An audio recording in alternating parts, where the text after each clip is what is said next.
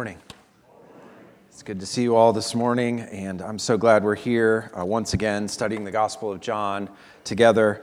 Uh, we sang a song a few minutes ago that said, uh, Our sins are many, and yet His mercy is more. And every week, as we open up the Bible to the pages of John's Gospel, we are encountering the Lord Jesus and encountering Him in His incarnation, where He came to us to seek us out, to die for us, and to put his mercy on display because we needed it, because our sins were many. And so I want you to keep that in mind every single week as we get into the text and as we look at the Lord Jesus Christ. All of this is a display of his mercy to us.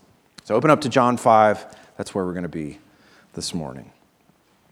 It's that time of year here in Michigan when the weather starts to warm up a bit, just slightly, for a short amount of time. And we begin to think about spring. We begin to hope that maybe it's just around the corner. And it's that time of year when potholes threaten to swallow any Toyota Prius that is brave enough to go outside. Of course, it's also the time of year, I'm sure you have seen this around. You get used to dodging potholes on the way to work every day, the same ones, and then someone comes and attempts to patch those particular potholes. And that's certainly an improvement. I mean, it keeps your car from ending up in the shop, it, it helps a little bit, but ultimately, patching a pothole is not what it needs at the end of the day. That is a temporary fix, and sometimes a rather minor temporary fix at that. What that stretch of road needs, and I have one stretch of road in mind in particular that I take my kids to school in the mornings, and it is unbelievable. And they patched it, and you're still, it's so, the potholes are so deep, you're still going down in them, even after they've tried to patch those potholes. But ultimately, what that stretch of road needs is it needs to be torn up, and it needs a fresh coat or a, a fresh uh, seal of, of asphalt laid on it. It needs to be entirely made new and complete. And it's wonderful when that happens, right? I mean, it's not wonderful when you have to deal with the construction, but it is wonderful when there's an entirely fresh, new road laid out for you. It's a glorious thing. Your car seems to glide over that stretch of road with such ease. It's like driving in other states. I don't know if you've done, done that before. It's glorious.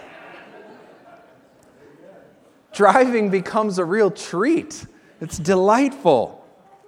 It's as it should be. This is what it's supposed to be like to drive a car. It's, it's like roads and cars were designed to work this way. The car can drive as it was meant to, and the road works as it was meant to. Now, there's a word for that sort of situation that I'm describing. It's called wholeness. Everything functions as it should, things work, things fit together. There's a real delight in that. Things are as they should be. Now, that idea, that concept of wholeness, when we apply it to roads, you can think about that in, in a number of dis- different areas of life, right? I mean, Every area of life under after the fall experiences brokenness. Things don't work as they should, but then in every area, there's moments where things seem to work like they should, and, and we experience what we could describe as wholeness. I mean, there's a real joy and a pleasure when your body functions as it should, right? That becomes increasingly difficult as you get older, but I think there's a reason, that's the reason why kids run everywhere because their bodies work properly. And so they find great delight and joy in running everywhere and using their energy. It's not as pleasurable when your body begins to have something like potholes and it doesn't work as well. Now, I want you to keep that idea of wholeness in mind, right? Things working and fitting and, and, and, functioning as they should. I want you to keep that idea in mind because that's going to be central to what we're talking about this morning. That is the very heart of the goal of Jesus' ministry. And I don't know if you've ever thought of it that way. This is ultimately what he's pursuing and what he's going for. It's wholeness, it's for, it's for things to fit and to work as they should. It's the grand purpose that God has for all of creation. It's what he originally intended, and then we messed it up as human beings in, with sin at the fall. And this is the work that ultimately God is intending to bring about. Ephesians chapter 1 describes this perfect this purpose like this making known to us the mystery of his will according to his purpose which he set forth in Christ as a plan for the fullness of time to unite all things in Him, things in heaven and things on earth. Everything functioning as it should under the authority of the Creator God through the Lord Jesus Christ. Everything finding its place and its purpose in Him. Everything finding its fulfillment and functioning properly and finding pleasure and joy in God. And Christ is the one who will bring that wholeness. That's what his ministry is all about. That's why he came. And that's the glimpse, we're going to get a glimpse of that in this passage this morning. So, John chapter 5 is where we're going to be, and here's what I want to show you four truths that show us how Jesus works for wholeness. So, four truths that show us how Jesus works for wholeness. The first one of these, sorry, it's a little small this morning, is this Some seek wholeness in cultural superstition. This is obviously a wrong way to pursue wholeness, and you'll see what I'm talking about here. But this helps us to highlight and get at the purpose of Jesus' ministry. This is found in verses 1 through 7 of chapter 5. So, last Sunday, if you were with us, we finished up chapter 4. We are steadily making our way through the Gospel of John. We finished up chapter 4, and I told you last week that chapters 2 through 4 make up a distinct section of the Gospel of John. The Gospels are always written in these cycles they come in sections, they're very intentionally organized, and that is what John has done with chapters 2 through 4. If you'll remember from last week, chapter 2 began with a, a miracle or a sign in Cana in Galilee, the water into wine. And chapter 4, this cycle ends with a sign in Cana in Galilee, the healing of the nobleman's or the official's son. And so John frames that section up with those two signs so that we see that group of chapters as coming together. And now we are going to begin another whole section of John's gospel. And this section is going to run from chapter 5 all the way through chapter 10. And so if you're reading through John or studying through John, you would want to make note that everything in those chapters fits together in this section or cycle that John is writing. I mean, the difference between these two sections, chapters 2 through 4, focused largely on belief in Jesus as the Messiah. You saw Nicodemus, you saw the Samaritan woman, you saw everyone being encouraged to believe in Jesus over and over again in these chapters. Jesus, or even others, John the Apostle, talk about belief. They talk about faith in Jesus as the Messiah. Now, as we move into chapter 5, and you'll see this this morning, now John is going to highlight the growing friction between Jesus and the Jewish leadership. It hasn't really been, there hasn't really been a lot of friction up to this point, but now Jesus is going to be presented as God the Father's equal, and this is going to obviously cause a lot of tension and friction between Jesus and the Jewish leadership. He's going to be presented as the hope and fulfillment of Israel's expectations in the Old Testament and as equal with God, and this causes problems with Jews, with the Jewish leadership there. And chapter 5 begins with this sign here and serves as sort of an introduction to this whole section. A lot of the themes for this section are going to come in verses 1 through 18 of chapter 5. So look at verse 1 as we start out here. After this, so after the miracle where he heals the official son in Cana in Galilee, from a distance he heals his son. After this, verse 1, there was a feast of the Jews and Jesus went up to Jerusalem. So in chapter 4, he's back in the north, in Galilee, near the Sea of Galilee. And now, after some period of time, we don't know how long, he heads south again, going back to Jerusalem. Now, it says that there was a feast of the Jews. We don't know what feast this was. A lot of commentators have tried to figure that out, and we just don't know which one it was. And it's not central to the story that we know which celebration and which feast this was. But look what happens, verses 2 and 3. Now there is in Jerusalem by the sheep gate a pool in Aramaic called Bethesda, which has five roofed colonnades. In these lay a multitude. Notice there, a multitude, a large number of invalids, blind, lame, and paralyzed. And so Jesus makes his way from Galilee in the north to Jerusalem toward the south. And as he goes to Jerusalem, he heads to this one particular gate called the Sheep Gate, which would have been located near the temple, not in the temple, but near the temple along the northeast portion of the wall around the city. This was not a place that distinguished Jews went to. You would not go here if you were part of the upper crust of society, if you were a religious leader. This was a place that was dirty. It was a place for the poor and for the crippled. And there are lots of people who are located along this pool here. Now, some of you might have in your translations a verse 4, and maybe you noticed as Dick was reading this morning, if you're in the ESV, that verse 4 is not in there. It skips from what I just read in verse 3 to verse 5. And so in some of your translations, you have verse 4, and in the ESV, it's mentioned probably down at the bottom there. I think verse 4 was probably added later. It became one of those notes in the margin that sort of migrated its way into the text over time. It's not found in some of the earliest manuscripts.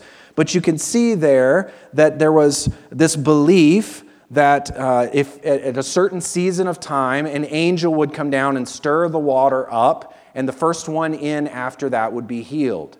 And you see evidence of that belief in verse 7 that this man who ends up getting healed believes that, and we will get to that in just a minute. Now, let me just say part of the reason that's not included in, as a verse 4 is that wasn't true. There's no indication anywhere that God sent an angel down who stirred the waters up, and then the, the first one, the quickest one into the water, got healed. There is nothing like that in Scripture. There is no evidence of that. But Jesus goes to this place, and he is surrounded by the lame and the blind and he goes there to meet one man in particular. Look at verse 5. One man was there who had been an invalid for 38 years. That's a long time very long time. We don't know exactly what his problem was. Could he was he just incredibly weak and couldn't get couldn't get around very well? Was he completely unable to walk and had to be carried? We don't know what his actual situation was, but he had been in a terrible situation for a very very long time. Jesus engages this man. Look at verse 6. When Jesus saw him lying there and knew that he had already been there a long time, he said to him, Do you want to be healed? Now, why does Jesus ask this question? Why say this to this guy in this situation? I mean, clearly the man would want to be healed. That's part of why he's lying here. And I think the answer to why Jesus asks this question, we can understand that answer as we look at verse 7. Look there at how the man responds. The sick man answered him, Sir, I have no one to put me into the pool when the water is stirred up, and while I am going, another steps down before me. Now, clearly, I want you to understand about this situation. This man has bought into this story, right? I mean, he believes it. He believes the lie that there's going to come a moment in time when the angel comes down and stirs the water up, and if he's the first one in, then he's going to be healed. He has bought into this. And it's important that you understand that he's bought into this because Jesus is most likely asking this question in verse 6 to try to get the man to think through whether this story that he's believing is actually true.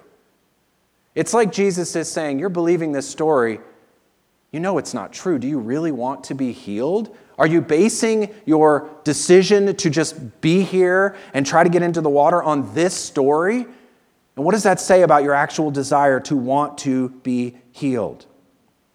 This man had bought into this story and had basically committed his life to try to get healed, to try to receive physical wholeness and well being from this cultural story. And evidently, a lot of people had bought into this and had tried to get healed this way through these waters. Now, let me bring this over to us a little bit, right?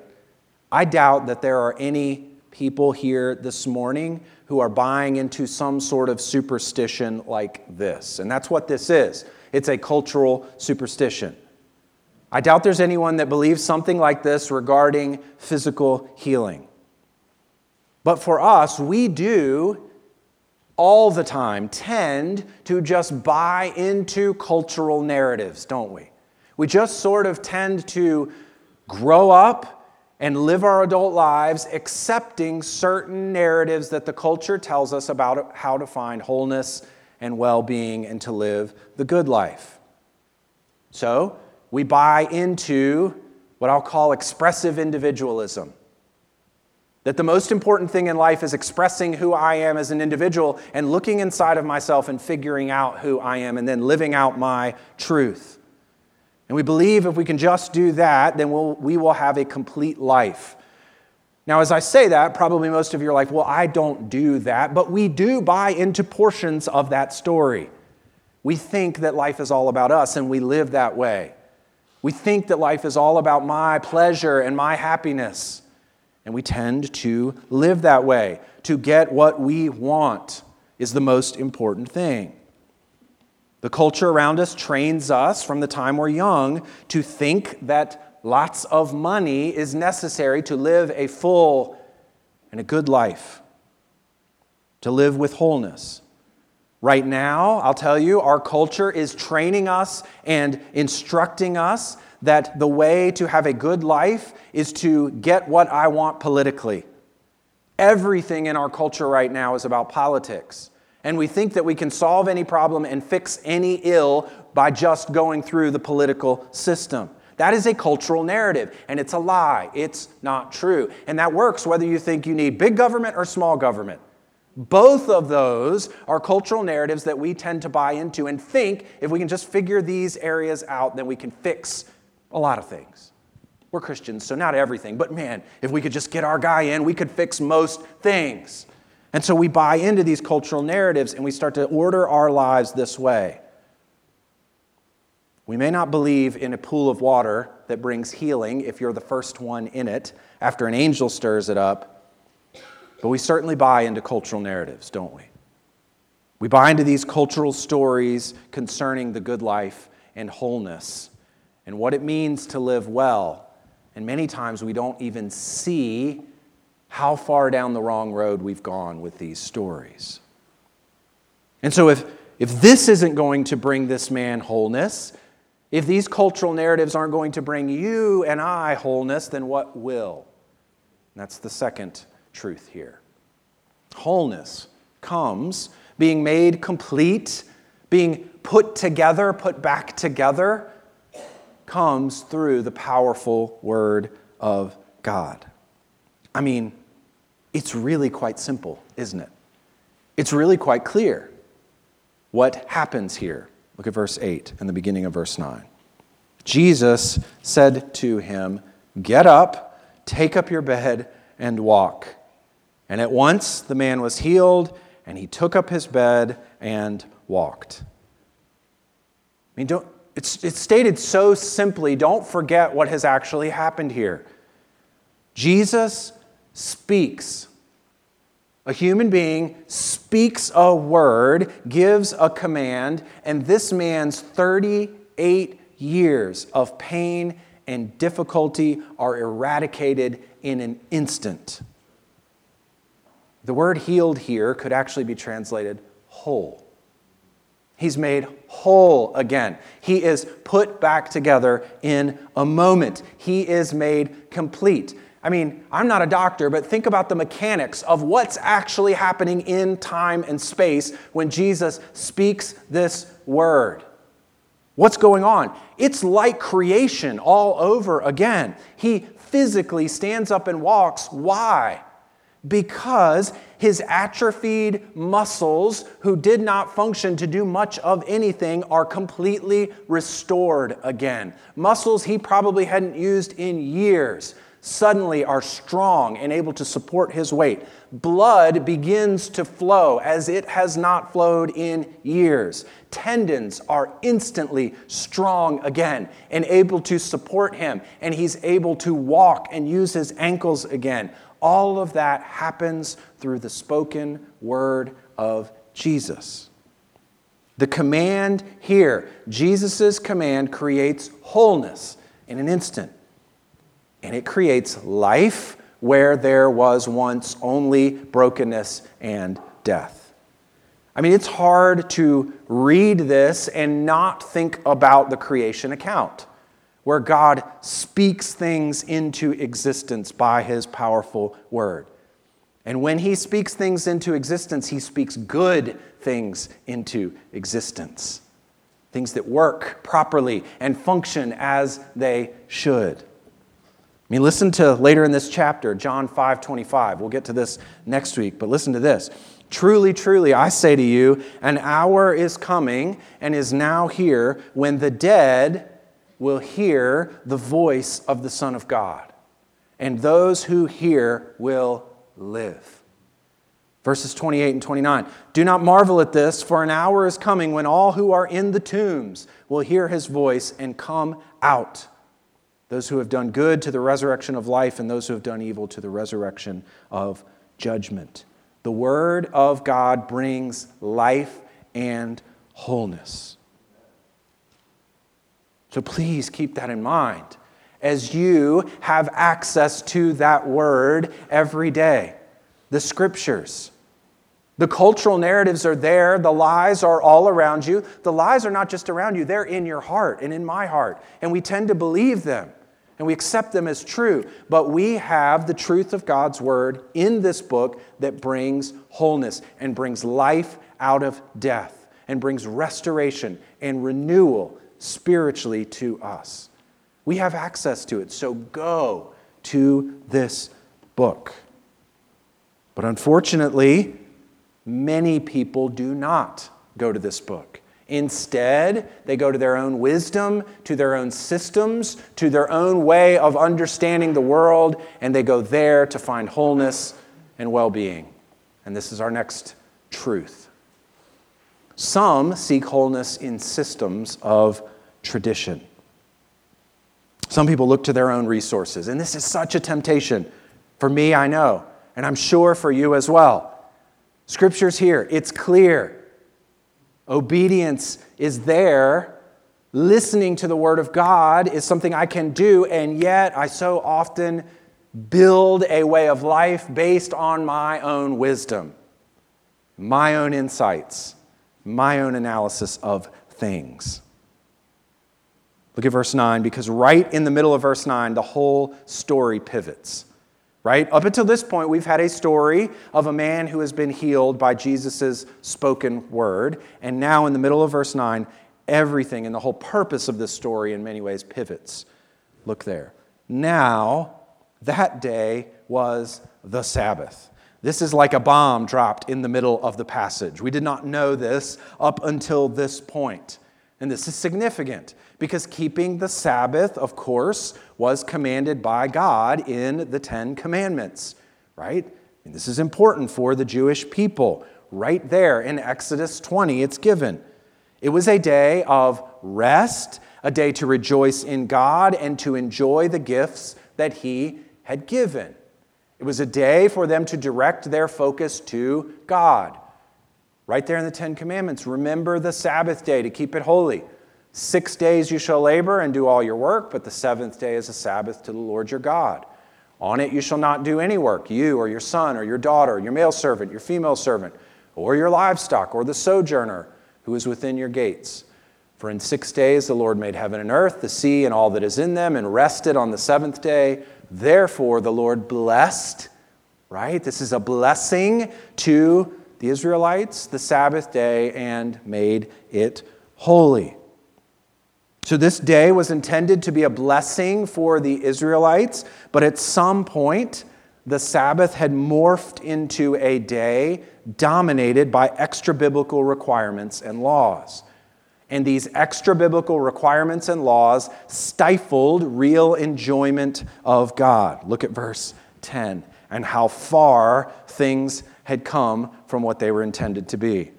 So the Jews said to the man who had been healed, It is the Sabbath, and it is not lawful for you to take up your bed.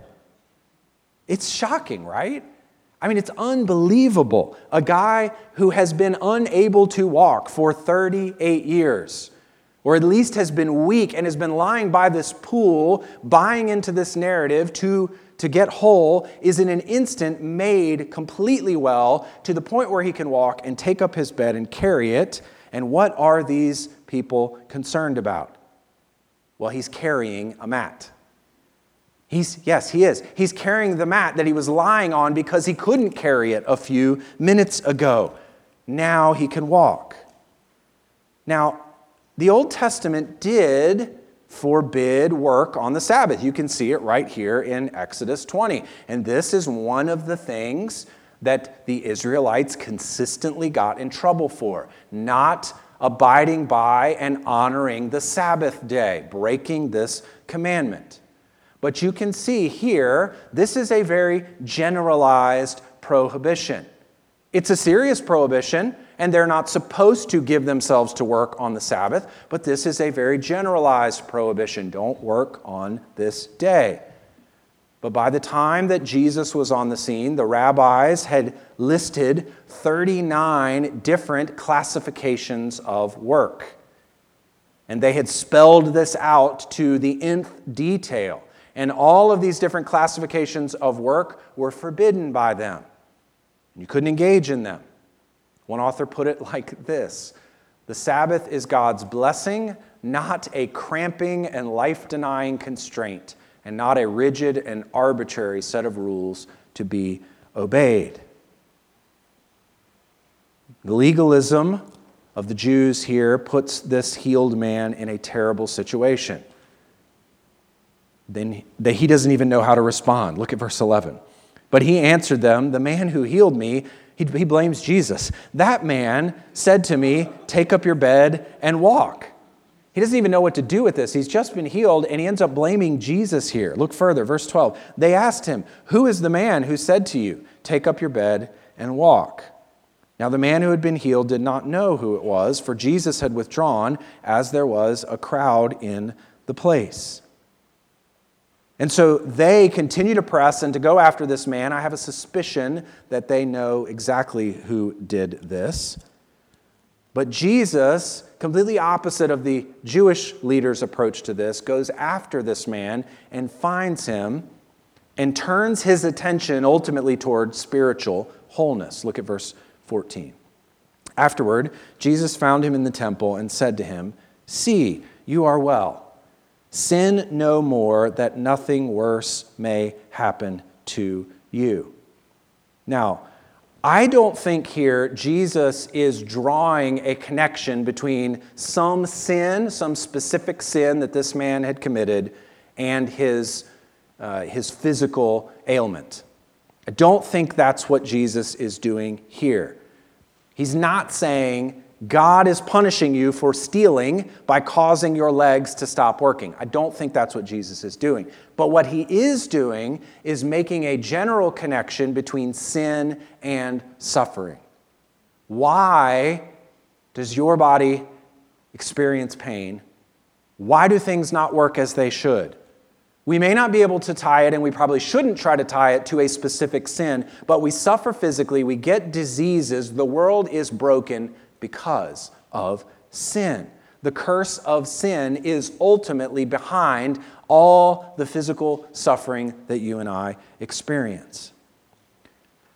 But here's what Jesus is doing He's drawing a connection between these two because ultimately He wants to draw a connection between physical wholeness and spiritual wholeness. Our need for physical wholeness, when your body aches, when your body doesn't work, when it's difficult to get out of the bed in the morning, when things don't go as planned physically, and you need physical healing and well being, that should draw our attention ultimately to our need for spiritual wholeness as well. And that comes through the forgiveness of sins. And that's what Jesus is trying to do here is to point this man to his greatest need, which is forgiveness of sins and freedom from sin. It doesn't seem like he gets it though. Look at verse 15. The man went away and told the Jews that it was Jesus who had healed him. And once the Jewish leaders are clear that it was Jesus, they go after him for violating their systems of tradition. Look at verse 16. And this was why the Jews were persecuting Jesus, because he was doing these things on the Sabbath. And you can see here that the anger at Jesus reaches a new level, right? I mean, so far in the Gospel of John, they've been kind of curious about his ministry. They've been interested in his ministry. That's why he left Judea to go up to Galilee, because they were, they were giving him more attention, because he was baptizing more than John. They've been interested in his ministry. They've questioned him on where his authority comes from. But now things have been amped up to a new level. Now they are going to actively try to stop him. Why? because they had built these systems of tradition and rules that they believed would bring them spiritual well being and wholeness. And they were basing their faith in their systems and their guidelines. And Jesus challenged that system. And he challenged that system by performing this sign on the Sabbath. This brings us to our last truth here wholeness is central to the work of Jesus. Everything has led up to this point for us. Jesus defends his healing in verse 17. Look there. But Jesus answered them, My Father is working until now, and I am working. Now, before we get to what Jesus means by this statement, I just want to make sure that you understand this miracle is not just a miracle, it is a sign. We've talked about how important it is that John calls certain miracles signs. Later in chapter 6, verse 2, this will be called a sign. And so it's important that you remember that and that you know that because a sign is a bit different than a miracle. Because a sign points beyond itself to some truth about the character and glory of the Lord Jesus Christ. If you read a miracle or a sign here and you think, well, this just shows that God is powerful because he can heal, then you haven't gone far enough and you're not really understanding what is going on in this gospel.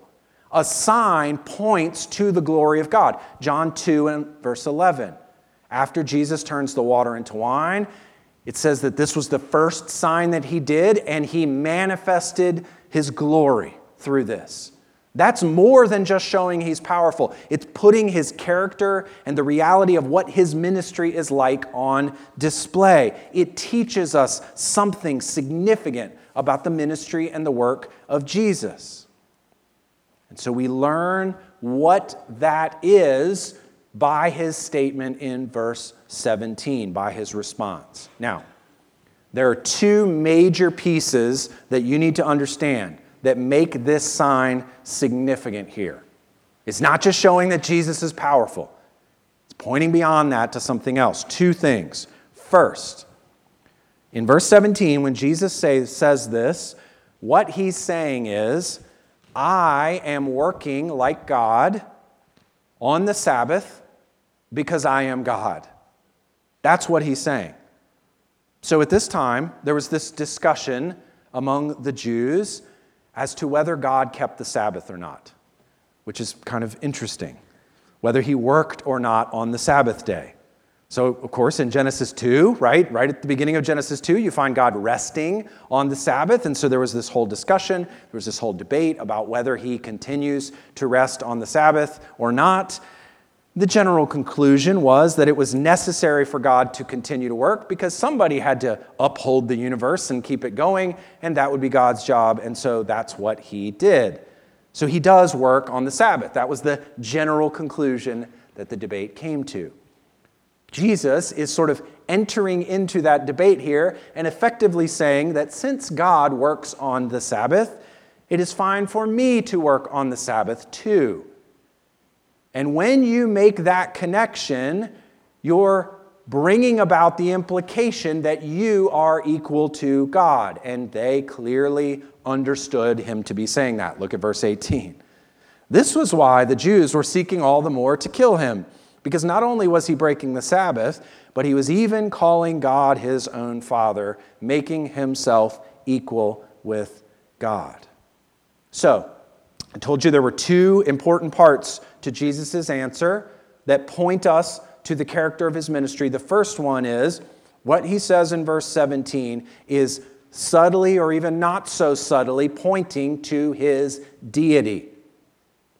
The second part the second piece of this that's so significant has to do with the purpose of the Sabbath and what this miracle, this act of healing, points toward ultimately. What was the Sabbath originally for? Well, in creation, the Sabbath day was the culmination of the whole creation account.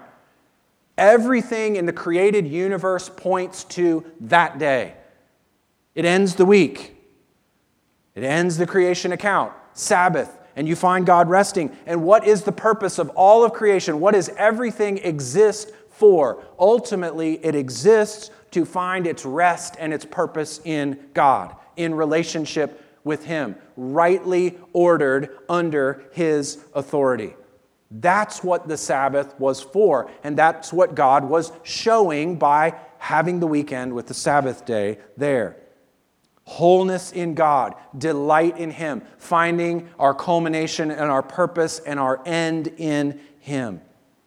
One author put it this way, and I think it's helpful to read this to you. On the seventh day, we finally discover that God has been working to achieve a rest.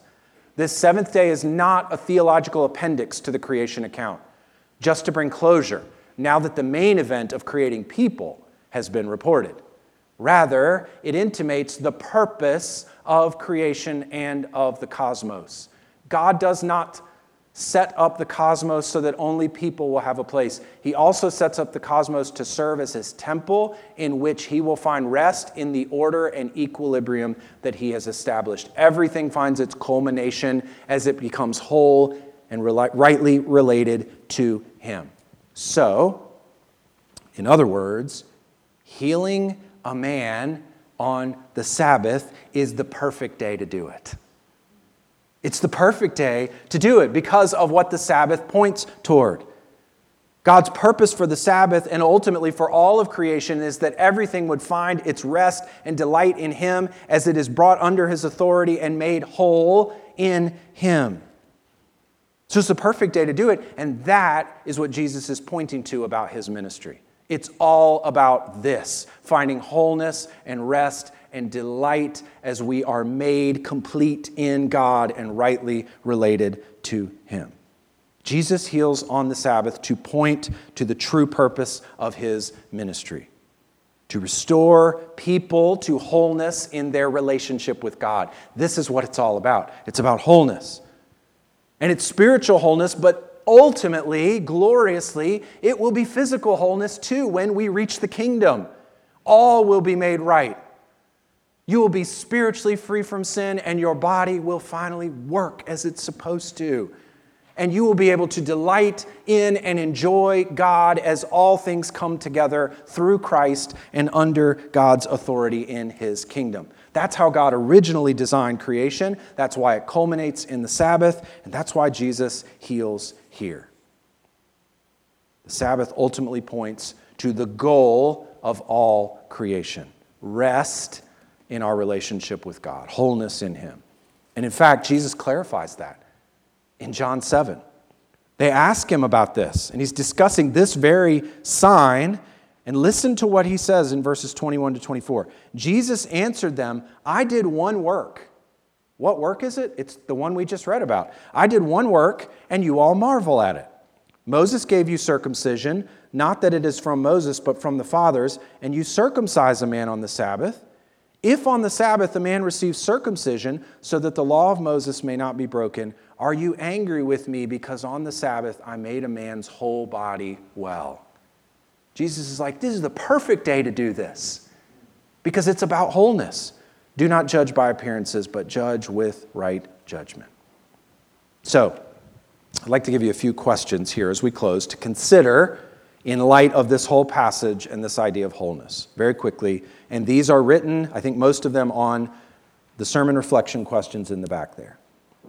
What are some cultural narratives that you have believed and are using to pursue wholeness in your life. Cultural narratives that you have believed and are using to pursue wholeness in your life. Second, in what ways does your life demonstrate that you believe spiritual wholeness only comes through God's Word? We say it, but what about your life shows that spiritual wholeness comes through this book? What practices do you have that show that is true for you? And then lastly, who in your life needs spiritual wholeness? Needs the wholeness that is offered through Jesus? And what is the next step that you can take to bring them toward that end? To increase the likelihood that they will encounter Jesus and be made spiritually whole through him. Let's pray. Father, we thank you for our time this morning and the gift of wholeness through the Lord Jesus Christ. Help us to find our wholeness through your word and through the work that you have done on our behalf, Lord Jesus. Thank you for your grace and the gift of mercy. It's in Christ's name we pray. Amen.